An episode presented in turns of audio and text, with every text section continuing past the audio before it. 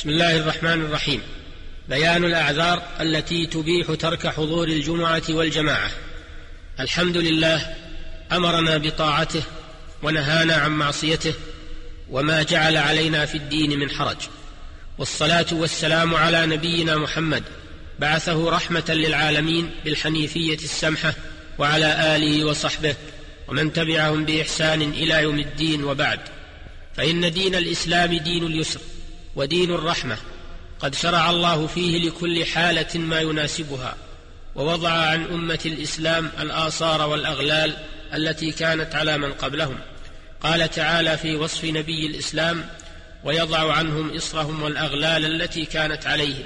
ومن ذلك أن الله سبحانه قد أوجب على الرجال حضور صلاة الجمعة والجماعة إيجابا عينيا، إلا إذا كانت هناك ظروف يلزم معها الحرج والمشقة في الحضور للجمعة والجماعة، فهنا يأتي التيسير ورفع الحرج، فيعذر المسلم في ترك الحضور نظرا لتلك الأعذار الشرعية الطارئة.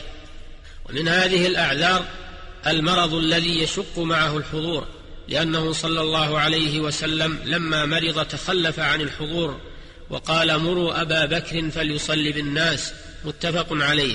ففيه دليل على جواز تخلف المريض. وفي الحديث الآخر: من سمع النداء فلم يجب فلا صلاة له إلا من عذر. قالوا: وما العذر؟ قال: خوف أو مرض. رواه أبو داود بإسناد صحيح. قال ابن المنذر: لا أعلم خلافا بين أهل العلم أن للمريض أن يتخلف عن الجماعات من أجل المرض، وكذلك إذا خاف حدوث المرض فإنه يعذر في التخلف عن الجمعة والجماعة، لأنه في معنى المريض. وكذا إذا خاف بالحضور زيادة المرض أو تأخر برئه، وكذلك يعذر في ترك الحضور للجمعة والجماعة من لا يطيق المشي إليها لهرم أو كونه مقعدا، إلا إذا وجدت وسيلة يحمل عليها وجب عليه الحضور للجمعة لعدم تكررها، ولأنها لا بدل لها. ويعذر بترك الجمعة والجماعة أيضا مدافع أحد الأخبثين، البول والغائط، كأن حصره بول ونحوه وتضرر بحبسه، لأن ذلك يمنعه من إكمال الصلاة والخشوع فيها، لقوله صلى الله عليه وسلم: لا صلاة بحضرة طعام ولا وهو يدافعه الأخبثان، فإن تمكن من قضاء حاجته قبل فوات الجمعة أو صلاة الجماعة لزمه الحضور إليهما لزوال العذر. ويعذر بترك الجمعة والجماعة من هو بحضرة طعام يحتاج إليه، أي إذا قدم إليه ليأكل، لحديث أنس رضي الله عنه وهو في الصحيحين أن رسول الله صلى الله عليه وسلم قال: إذا قدم العشاء فابدأوا به قبل أن تصلوا صلاة المغرب، ولا تعجلوا عن عشائكم. وفي حديث ابن عمر: إذا وضع عشاء أحدكم وأقيمت الصلاة فابدأوا بالعشاء ولا يعجل حتى يفرغ منه. وفي لفظ: حتى يقضي حاجته منه.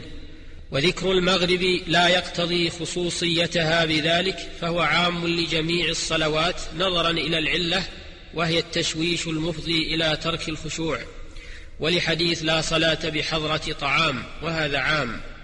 واعلم أنه لا يجوز تعمد ذلك بأن يجعل وقت تناول الطعام يصادف وقت إقامة الصلاة، وإنما يجوز ذلك إذا وقع صدفة واتفاقا من غير قصد. أما من جعله عادة فلا يجوز له فعله، ولا يجوز له ترك الجماعة من أجله، لأن قوله صلى الله عليه وسلم: إذا وضع العشاء، وقوله: إذا قدم العشاء، يفيد أنه إذا حصل ذلك من باب الصدفة لا من باب القصد، والله أعلم. ومن الأعذار المسقطة لحضور الجمعة والجماعة الخوف من ضياع ماله أو فواته أو ضرر فيه، كمن يخاف على ماله من لص أو ذئب ونحوه، وكمن يخاف على غلة في البيدر أو أنعام لا حافظ لها غيره، أو كان مستأجرا على حفظ مال ويخاف عليه الضياع إن ذهب وتركه، وهذا كله إذا وقع صدفة أو كان لا بد له منه. أما إذا تعمد ذلك أو له منه بد فلا ينبغي تعمده وترك ما أوجب الله عليه. ويعذر بترك الجمعة والجماعة من كان يمرض مريضا ويخاف بتركه تلفه أو مشقته ولم يكن له من يمرضه غيره. ويعذر بتركهما أيضا من يخاف على أهله أو ولده أو على نفسه من ضرر كسبع أو عدو ونحوه. ويعذر بترك الجماعة من يحصل له بحضورها التأذي بوحل أو مطر وثلج وجليد وبرد خارج عن المألوف، لقول ابن عمر: كان النبي صلى الله عليه وسلم ينادي مناديه في الليلة الباردة أو المطيرة: صلوا في رحالكم. رواه ابن ماجه بإسناد صحيح. وفي الصحيحين عن ابن عباس أنه قال لمؤذنه في يوم مطير: إذا قلت أشهد أن محمد رسول الله فلا تقل حي على الصلاة، ولكن قل صلوا في رحالكم، فكأن الناس استنكروا ذلك، فقال: فعله من هو خير مني، يعني النبي صلى الله عليه وسلم، وإني كرهت أن أخرجكم في الطين والدحض. أيها المستمعون الكرام، وإنما صارت هذه الأشياء عذرا في ترك الجمعة والجماعة تيسيرا على العباد ورحمة بهم، ولأن من شروط صحة الصلاة أن يعي أفعالها ويعقلها، وهذه الأشياء تمنع ذلك، فإذا زالت فعلها على كمال خشوعها، وفعلها مع كمال خشوعها بعد فوت الجماعة أولى من فعلها مع الجماعة بدون كمال خشوعها. هذا، ونسأل الله تعالى أن يمن علينا جميعا بالتوفيق والهداية والمحافظة على الجمع والجماعات. ومما تقدم تبين لنا تأكد وجوب حضور الجمعة والجماعة، وأنه لا يعذر بترك الحضور لهما إلا من له عذر شرعي يسوغ له التخلف. وإلى الحلقة القادمة بإذن الله تعالى، والحمد لله رب العالمين، صلى الله وسلم على نبينا محمد وعلى آله وصحبه. السلام عليكم ورحمة الله وبركاته.